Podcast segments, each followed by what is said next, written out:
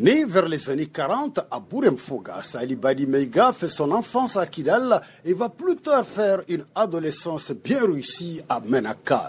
Il finit par s'installer définitivement à Gao où il embrasse le métier des transports et devient par la suite un grand opérateur économique.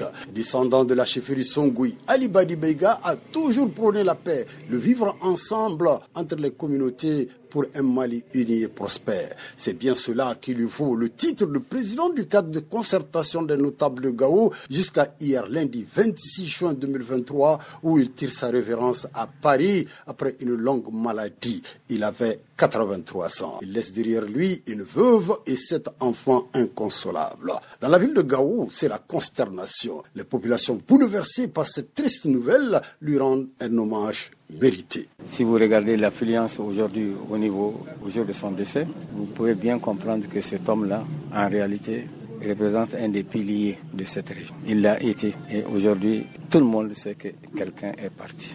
Extrêmement important pour, pour la région.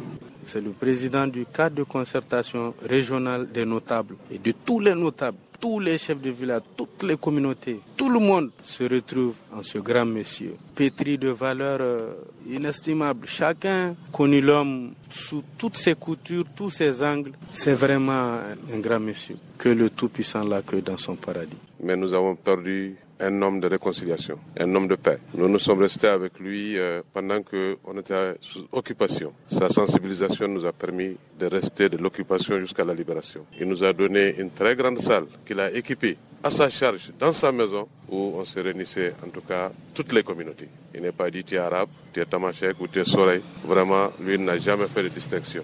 Un homme sage, un homme d'une capacité d'écoute extraordinaire. Il ne prend jamais une décision. C'est toujours autour de lui que les décisions naissent et ensemble on prend les décisions. Ce qui est, ce qui est bien pour Gao, ce qu'il fallait faire pour que euh, Gao soit tranquille et que le Mali puisse revenir, n'est-ce pas, dans les meilleures conditions possibles.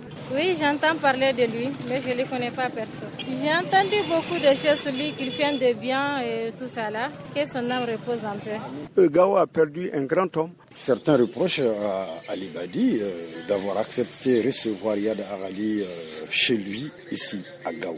Tout ça, c'est pour que Gao soit tranquille. Moi, je pense que souvent, il y a des moments, il faut collaborer même avec le diable pour que tes populations soient en paix. Parce que quand l'État a quitté là, il fallait quand même travailler avec les gens qui sont arrivés. Ça, c'est de bonne guerre. Au contraire, nous, nous pensons qu'il a fait du bien à Gao. Badi a les hommes autour de lui, les Moujao, les islamistes, qui que ce soit, vous venez demander pardon à Badi ici à Gao pour ne pas faire de dégâts.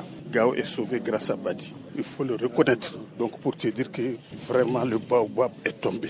C'est Gao, Boubacar Touré, VOA Afrique.